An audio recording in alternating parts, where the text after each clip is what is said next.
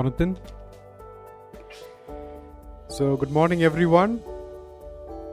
Praise God for the leading this morning as we heard the thoughts coming of a risen Christ. Praise God. Christ is risen. Amen. So, uh, we've been going through the book of uh, Acts, and uh, you know, usually um, this uh, it, it's a schedule. So, my name has come up at this time. You know, so generally, uh, if it's an Easter message, usually the top brass comes. You know, the ones who are very uh, eloquent, the ones who are uh, very good at speaking, the ones who, you know, in the resume if Greek is there, it's an added bonus. Uh, the bishop usually, you know, the top brass. Unfortunately, you don't get any of that today. So I'm sorry about that. It's just me today. Okay, a quick recap of, uh, and it goes.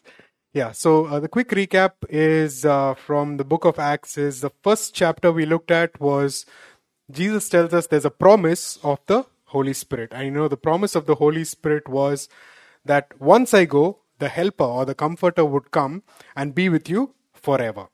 And in Acts chapter 2, we actually see the coming of the Holy Spirit. We see the Holy Spirit coming on the day of Pentecost, residing on the disciples at that time. And the promise is that it will be with all of us, whoever receive our Lord Jesus Christ as their personal Savior. We have the Comforter, the Advocate, who is with us forever. And then when we move to Acts 2, the second part, we see Peter, you know, this guy who is a stammerer, who is not very confident, suddenly gives this powerful speech. And in that powerful speech, he says, Our Lord Jesus Christ is alive and that we should repent and believe in him. And because of this, because of the boldness in what he in how he speaks, 3000 people repent on that day, are baptized immediately and come into the fold. And then when we move to the next uh, chapters, you know, in chapter 3, this theme is going again. You know, uh, it's about repentance and to accept the Lord Jesus Christ as our Savior, to trust in Him. And then we see some persecution coming, right? Pressure from the outside world. And that is prayer for boldness. It's time to pray for boldness, for us to look at our Lord Jesus Christ for boldness, to speak the gospel. And you know, it escalates. It escalates from just threats to flogging. I'll just read Acts 5, verse 40. Acts 5, verse 40 says, They called the apostles in and had them flogged. And they ordered them not to speak of the name of Jesus. Do not speak of this name, Jesus. But, you know, they let them go.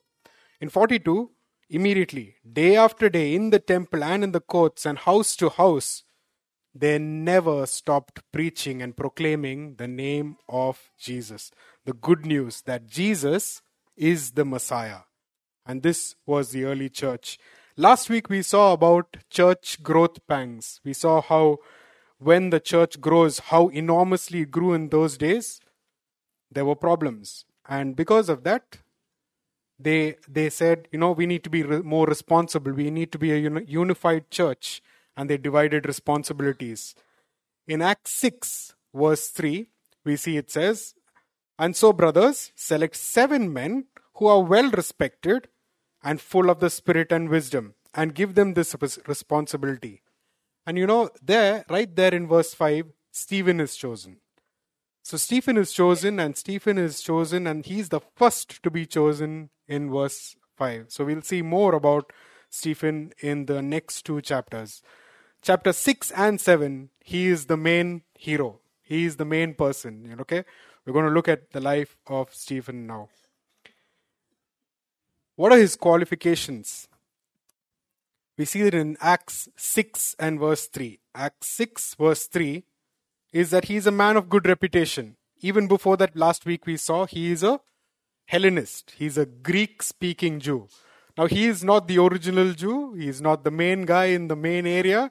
He's come from outside, right? He's from across the river or somewhere from North Africa. We don't know where exactly, but he is not an Israelite per se. But he is a Jew, nevertheless. He is now following Judaism, and now, as we come to see, he has become a Christian. Now, the term Christian hasn't come about yes, yet, so we'll call him a follower of Christ. And this is Stephen. And when he is chosen, we see in Acts chapter 6 and 3, two main qualifications they're looking for, which is a man of good reputation and full of wisdom. And when, when Stephen, Stephen is called out, we see very specifically it says, a man full of faith and the Holy Spirit. So this is an additional characteristics we see in Stephen. What was his role? He was called for what? He was called to just serve tables. Now, this is quite a good profile, a good resume for someone who has to serve tables. Nevertheless, he did serve tables. That was his primary job. His job was not to teach. That was not his primary job. It was not to teach. It was not to do wonders or signs or miracles. None of that. You are called to teach, called to serve, right? Because we see in Acts 6 verse 4, if you look at Acts 6 verse 4, this was done so that the apostles could give themselves continually to what? To prayer and ministry of the word, right? So that was the apostles' role. Stephen was the first person who went outside his job description, and we see that in the next verse. We'll see what he does, right? He was a man of action. He not only had those characteristics, he wanted to do things. And we see in Acts 6, verse 8, full of the power of the Holy Spirit, not his own power, it's the power of the Holy Spirit, that he does great wonders and signs. He does great wonders and signs. And because of that, in Acts 6 9, we see people started disputing with him. And who are these? These are folks from the synagogue, right? They started disputing with him. And we'll get into that more in detail later, but little more on what he does. He doesn't hold back. He continues to speak. He's full of the Holy Spirit, and that's not that doesn't make him sit in a corner. He speaks. He speaks with the strength of the Holy Spirit. And we know that when he speaks, he's obviously sharing the gospel. He's obviously saying, Christ is risen. The, the one you killed is risen.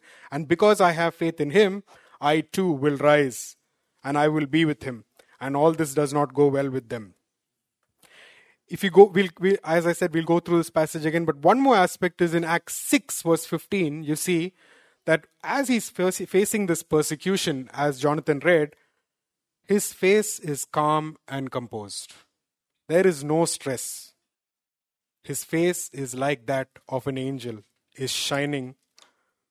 My question to each one of us and to myself is can we ponder on these characteristics and qualities? Can we have these qualities? We can inculcate these qualities. We can be of good reputation. We can build up our life to have a good reputation. And it is not difficult, right? It's easy for one's character to be destroyed in a few seconds, but it takes time to build one's character. Wisdom, reading of the word, investing time in studying the word, we can build on our wisdom. We can build on our faith as we learn more about God and who He is. When we do not suppress the Spirit because of our sin, we will feel the Holy Spirit within us. And obviously, as we are filled with the Holy Spirit, we can do much for Christ and we can be also a man or woman of action. Now let's go to the next uh, next slide, and we see here that Stephen is then accused of blasphemy, and we see in that in that verse nine, you know, in this there's a synagogue of freedmen, and this is not one synagogue; it's from many synagogues.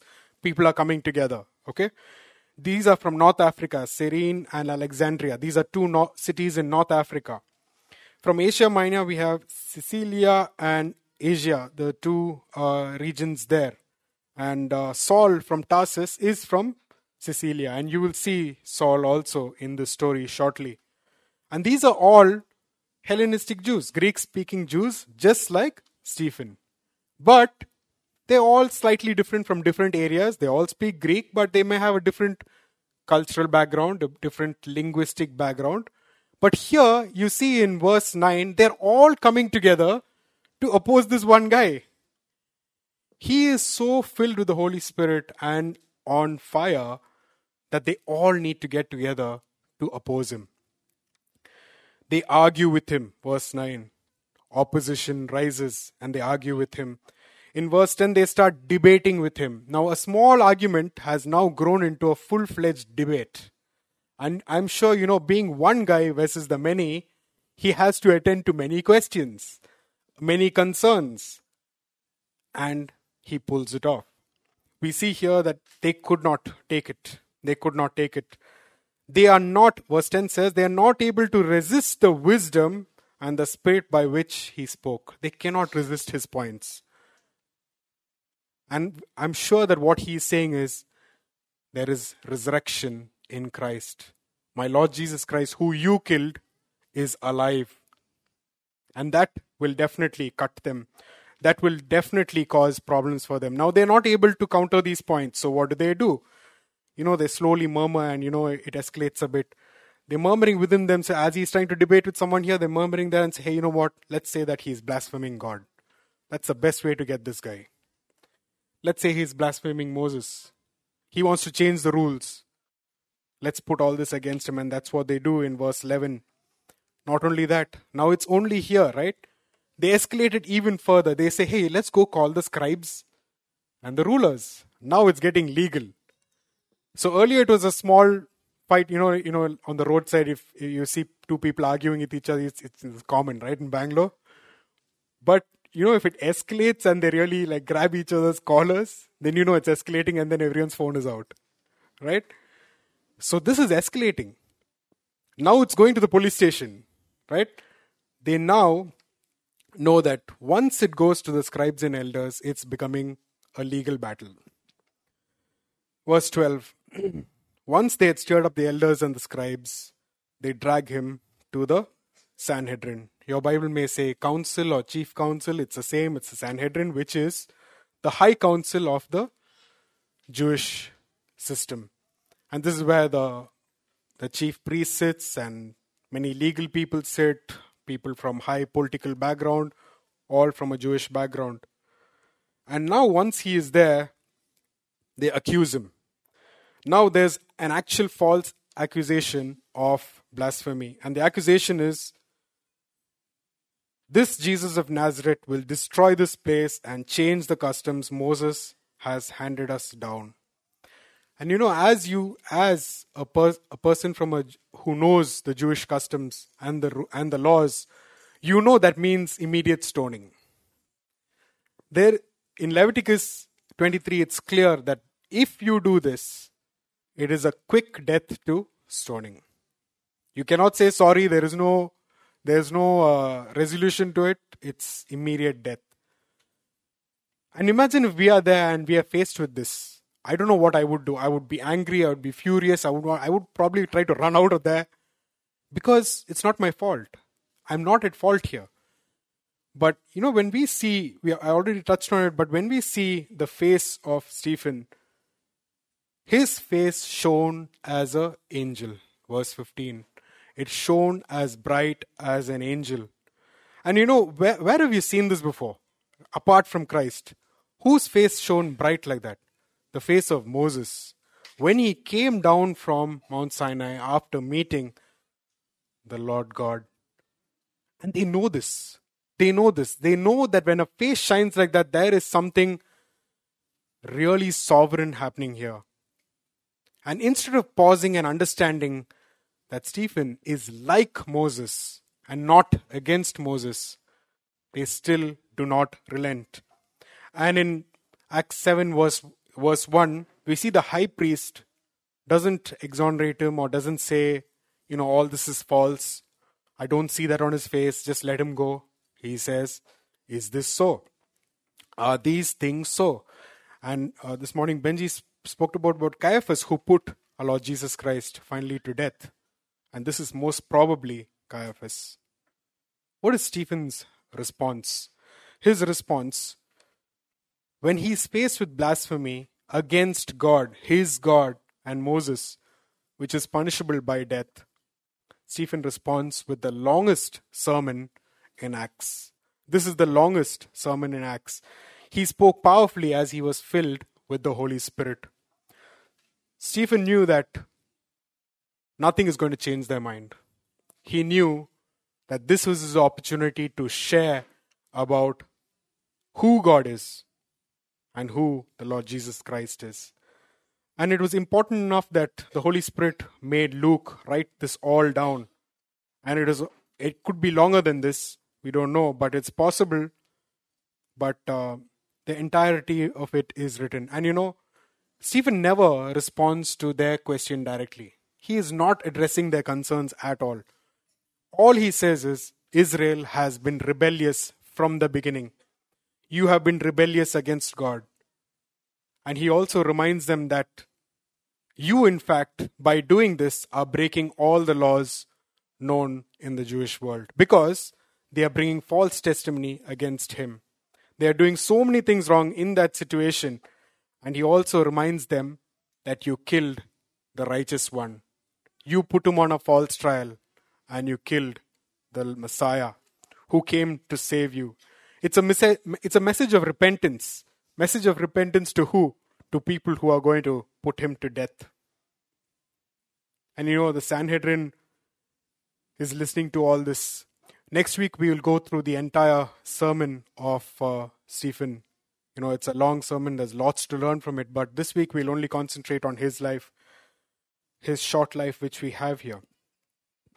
And you know, in 54, when the Sanhedrin heard this, they were cut to the heart. What did what is this when they heard this? You know, it's a very important point because you know the Sanhedrin and these Jewish folks uh, who put Jesus to death, they have a they have a trigger phrase which really triggers them whenever the apostles say this, and that is the Son of Man who you put to death, because they don't they, they feel guilty about it. One and two, they do not consider him God. And you keep repeatedly saying this. He is not God. We did not kill God. How can we kill God? And for them, this really irks them. You see, in uh, in Acts uh, seven, if we turn to Acts seven and verse fifty-two, we'll read from fifty-one actually. This is the final part of his sermon, and he says, "You stiff-necked and uncircumcised in heart and ears, you always resist the Holy Spirit, as your fathers did. So do you.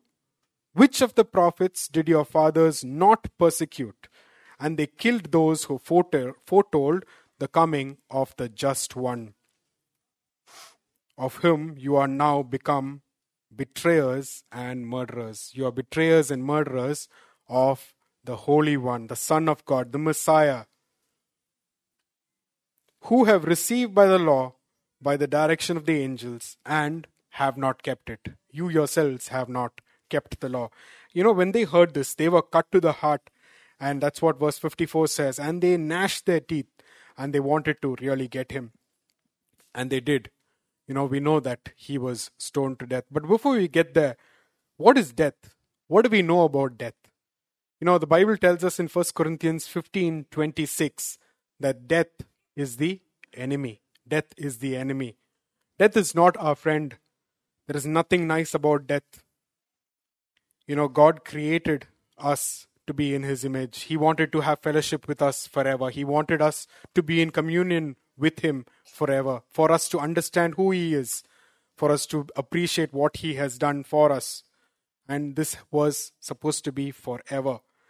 But you know what, what Adam did? We all know how Adam fell. And because of that first sin, sin entered the world.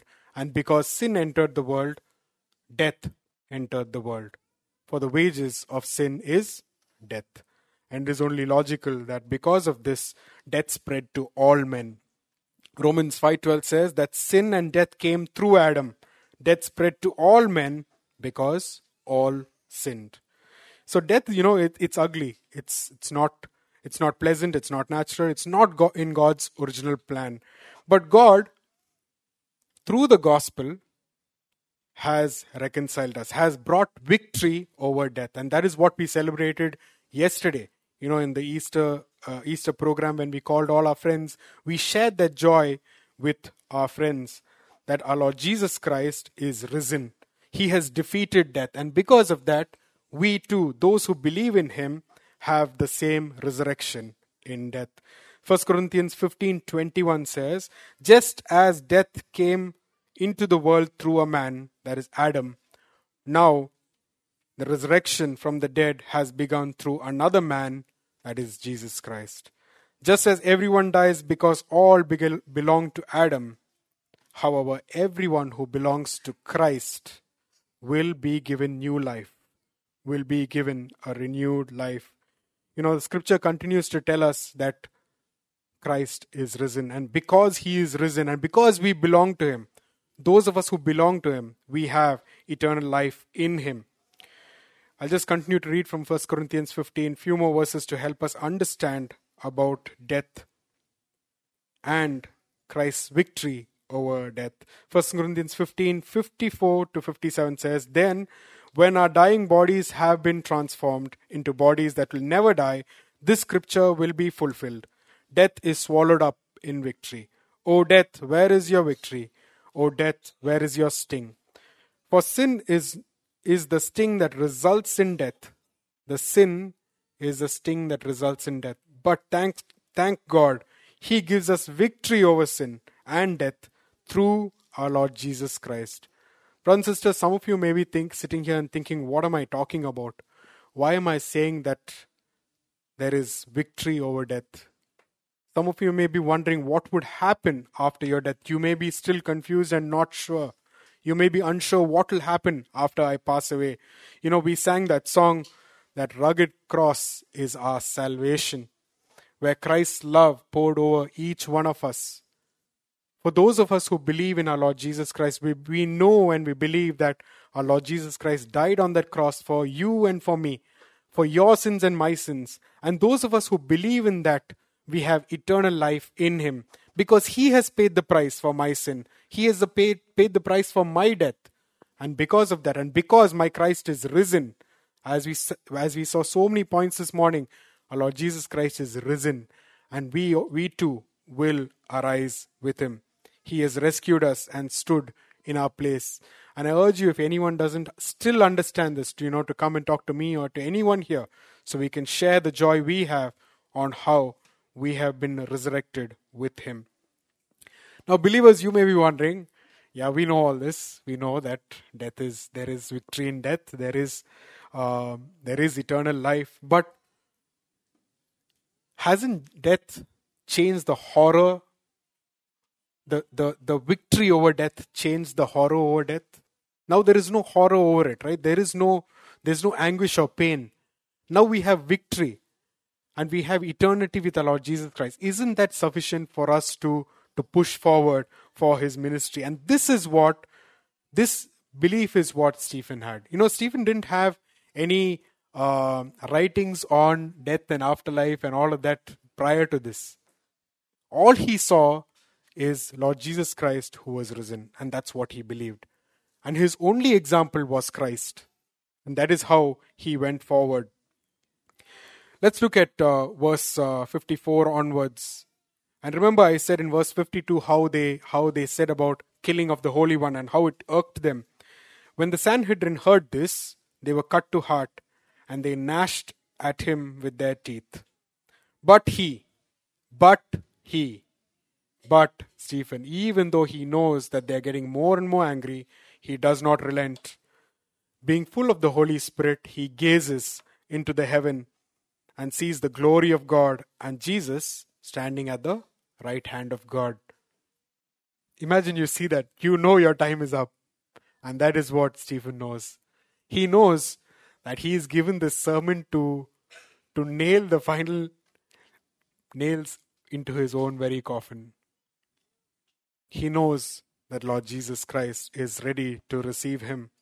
Verse 56, he tells this to them. Now, he's only seen it, but now he tells them this.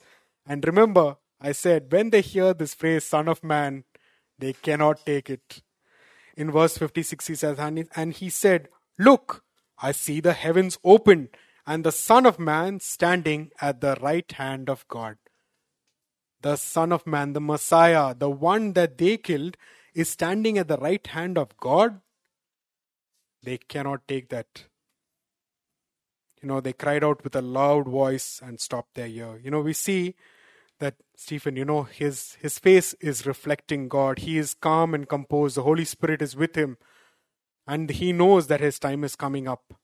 He gives a powerful statement to them, letting them know that he they are the ones who killed the Messiah, and he knows his time has come, and he knows that he is going to be stoned. And you know, in 57, they cried out with a loud voice, stopped their ear, ran at him in one accord.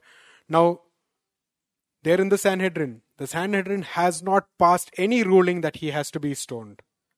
This is now moved into mob violence because the people take things into their own matter. Once they hear it, they just take him off outside the city to be stoned. And when they go outside the city, they take off their clothes and lay it at the feet of this guy named Saul.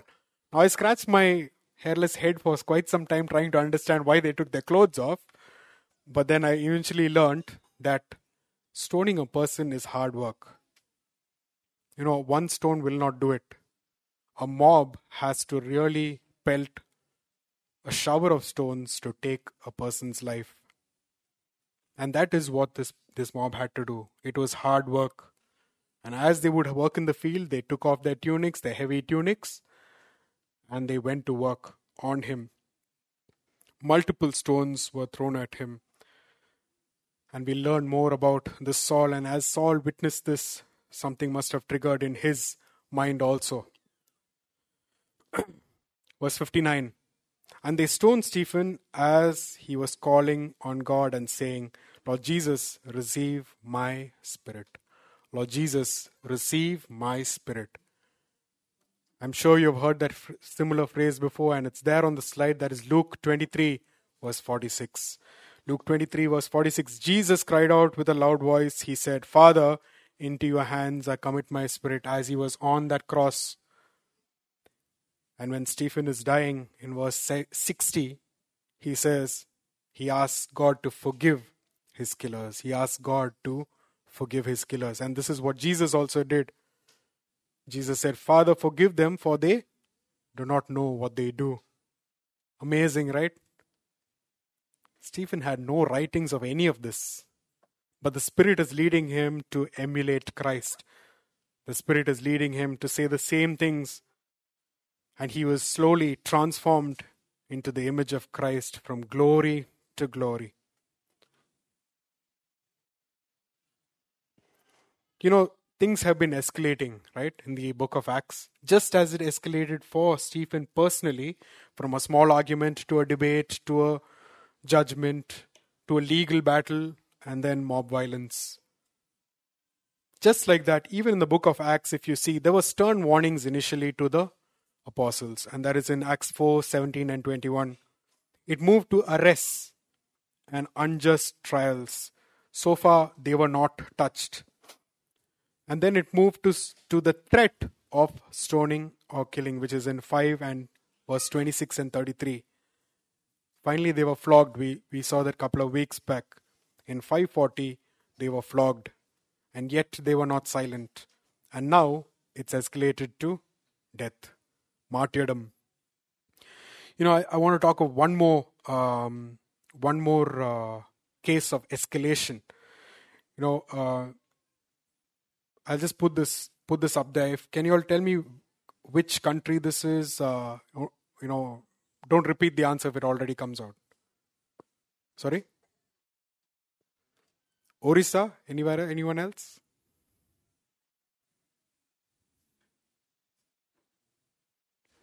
Okay. So, a religious leader of a certain region is killed, and once this re- this person is killed, this area is full of Christians. There's a huge wave of Christians and Christ, Christian villages here. And when this religious lead, leader is killed, the communist, communist uh, leader in that area says, I have killed him because of commun, commun, communist issues. And the gospel is spread widely there, there's Christianity widely there. And however, because of this, these religious leaders blame the Christians and when this religious leader's funeral is taken, instead of going through a normal route, they wantedly go through the Christian villages. And when they go through the Christian villages, they start attacking the Christian villages. They attack people, they attack churches, they attack institutions, and in a long, um, a month long or more, 600 villages were attacked. 5,600 houses were demolished, broken, burnt. 395 churches were burnt. several Christian in- institutions damaged, hospitals where these people themselves have used, they, they demolished those hospitals. 55,000 people were dispersed. They had to run into the forests and relief camps. Over 40 women were reportedly assaulted.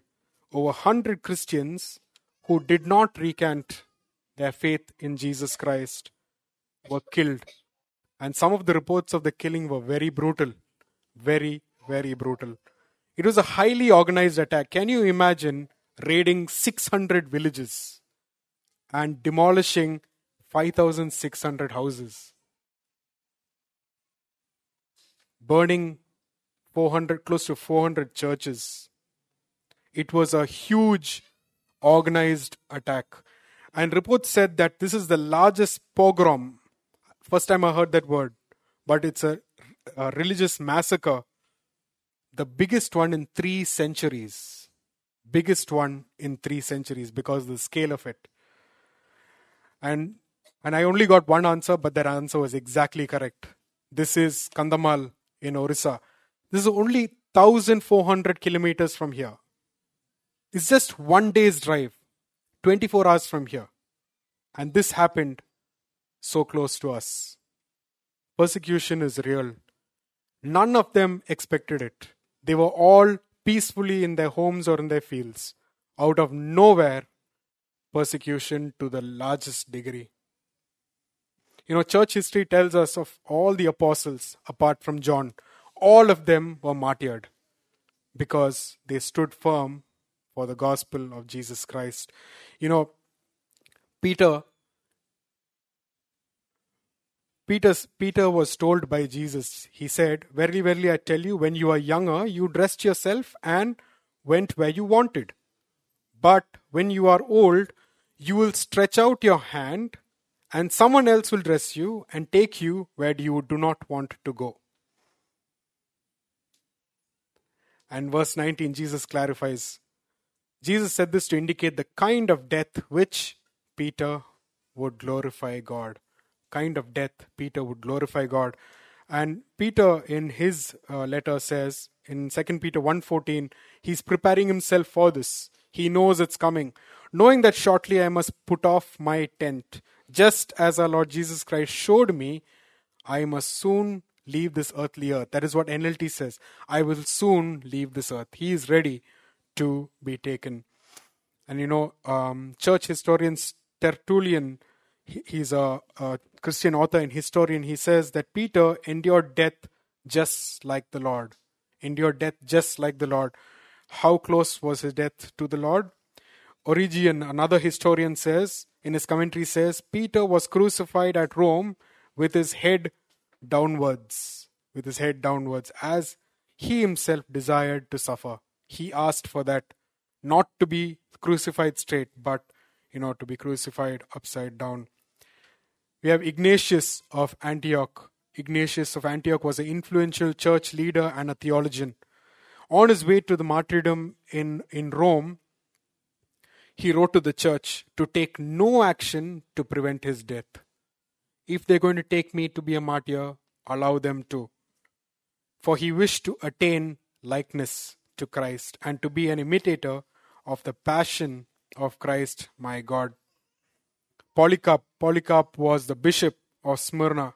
He was the bishop of Smyrna. And when he was entering into the stadium for his trial, as he was walking into the stadium, a voice came from heaven and it says, Be strong and show yourself a man, O Polycarp, a man of God, O Polycarp. And this voice many people heard, but the proconsul still asked him, Deny Christ and, say, and swear your allegiance to Caesar. Polycarp gazed with stern countenance. The same sternness, boldness which Stephen had. Can you see that boldness here? Stern countenance and all the multitude of them there in the stadium. With groans he looked up to heaven and he said, 86 years I have served him he never did me any injury. How can I blaspheme my King and my Savior? You know, these are the, the martyrs for our Lord Jesus Christ. What prompted these early church hist- historians and theologians, when they were faced with death, to be passive resistors, not aggressive? They could have become aggressive, but they all were passive. To answer this question, we, we don't need to look further. We just need to look at Christ, right? He was the perfect example.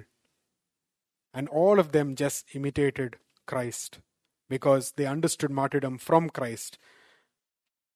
You know, Christ at his at his trial, he told them not to fight back. He was silent. You know, his words are burnt deeply into all of them.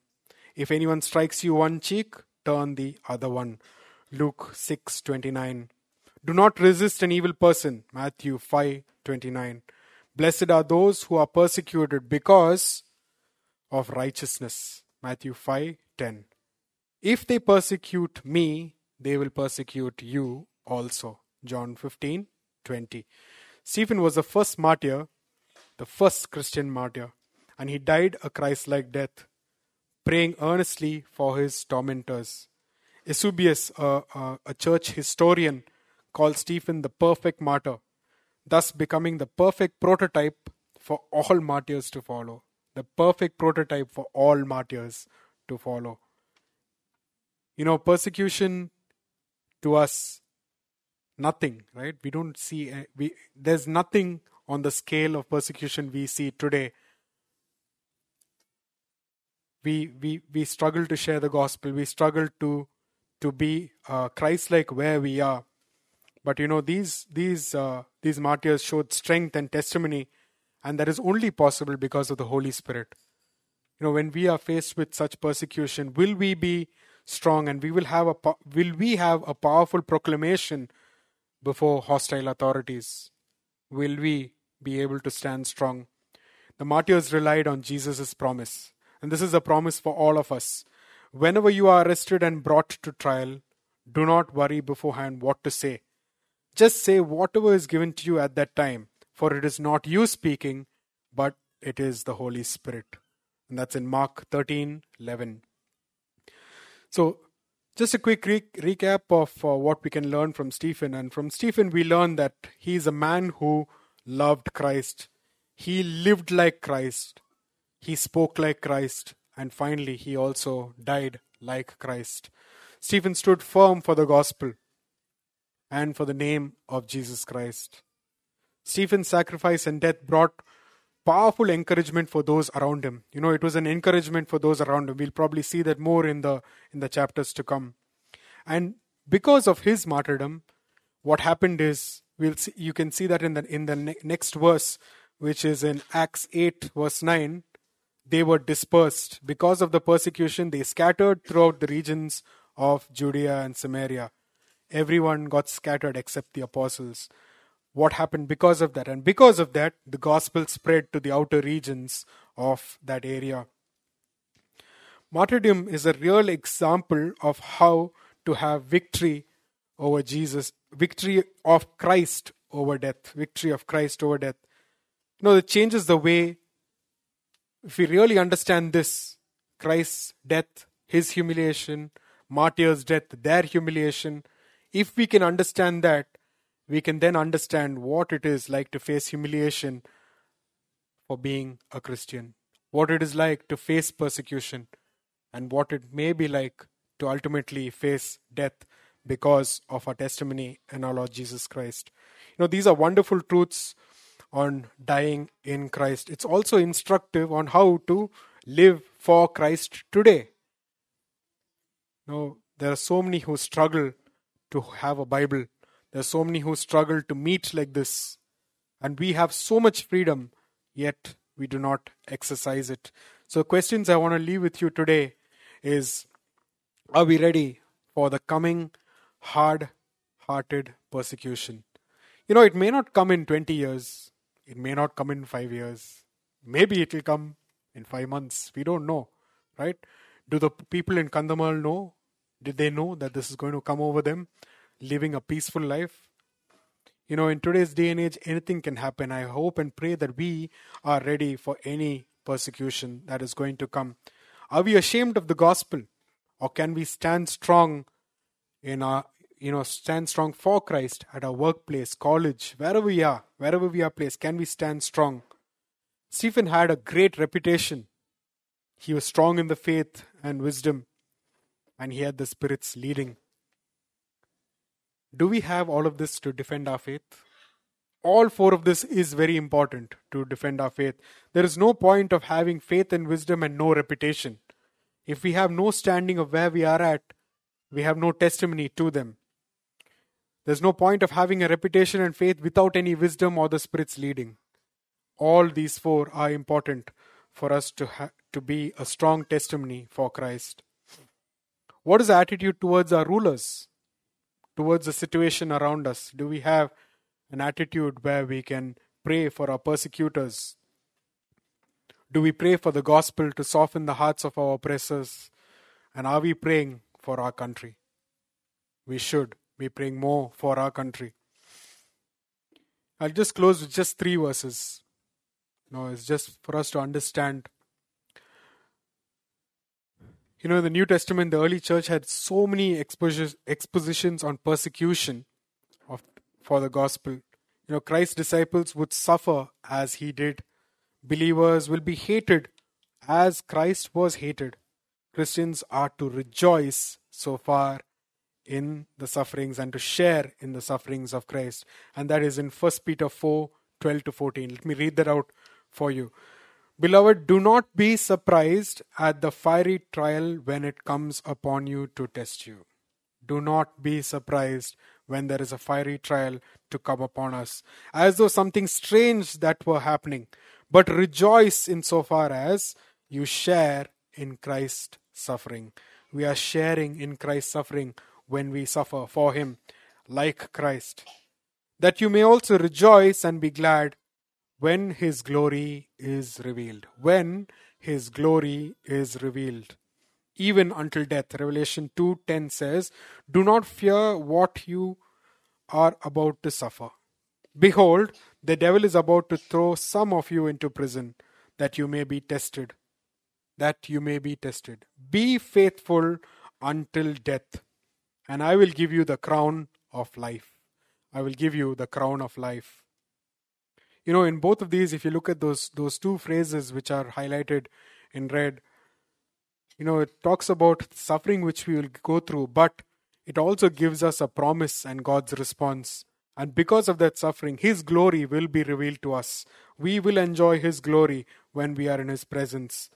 And when we get into his presence we will get the crown of life the last verse i want to leave with you and we will close with that is you know when we look at um, uh, all the phrase all the verses and especially in luke 22 verse uh, 69 when the same question is posed posed to jesus during his trial in the sanhedrin the question posed is are you the messiah? And again we have the key phrase there. He says yes i am. And he says hereafter you will see the son of man who will sit at the right hand of god you will see the Son of Man seated at the right hand of God. And we know that beyond the seat irritates them more, and that's when they take him to uh, to crucify him. And you know there are seven times this phrase "seated at the right hand of God" comes. Seven times in Luke, Matthew, Mark, Colossians, Ephesians, and twice in Hebrews. And every time it is seated at the right hand of God. But something struck for, struck me here when I when I saw this. When Stephen sees him and looks up, he says, "Look, I see the heavens open." And what does it say there? The Son of Man is standing. How beautiful. Son of Man is standing at the right hand of God. Our Lord Jesus Christ Himself stood up to receive Stephen, who was ready to die for him. And this is our Savior. You know, heaven's gates will open in anticipation of a triumphant service. You know, there will be heavenly celebrations. Will there be celebration for me? I doubt it. But for someone who sacrifices much, a martyr for Jesus Christ, I'm sure death will not feel as a heavy price. A martyr's death will be a crown of glory. You know, where our Jesus, our Lord Jesus Christ Himself will arise from the right hand of God and receive that martyr, most probably saying, Well done, my faithful servant. Well done, my faithful servant. This is my prayer for each one of us today. I pray that our Lord Jesus Christ can look on us and say, Well done, my faithful servant. Shall we close in prayer? Lord and Heavenly Father, we thank you, Lord, for who you are. We thank you, Lord, for you're a God who is risen. Lord Jesus, you died on the cross for each one of us, paid the price and the penalty of my sin, and took away that penalty of death from me, O Lord. We thank you, Lord, that because we believe in you, we are alive and risen in you. And very soon, Lord, we want to see you face to face, O Lord. We know, O Lord, that we will be able to come into your presence and praise you and worship you. Pray, Lord, that until then you will find us worthy, Lord. Pray, Lord, we will be of good reputation. We will have a strong faith, O Lord. We pray, Lord, that we'll have wisdom in you. And most of all, pray that you'll fill us with your Holy Spirit so that we can stand strong, O Lord, and testify about who you are to those who do not know, Lord. Pray, Lord, for the coming persecution. We pray, Lord, that you'll allow us to be standing strong. Pray, Lord, that as they ask us, O Lord, about our Jesus, we will be even more passionate to share about you, even to our oppressors, even if it means to be jailed or beaten or put to death. Pray, Lord, that you'll give each one of us that strong passion to claim you as our Lord and Master. We pray, Lord, that you'll find us worthy and you'll find us worthy to call us your faithful servant. We commit this time into your hands. We ask for all of this in and through name for Lord and Savior, Jesus Christ.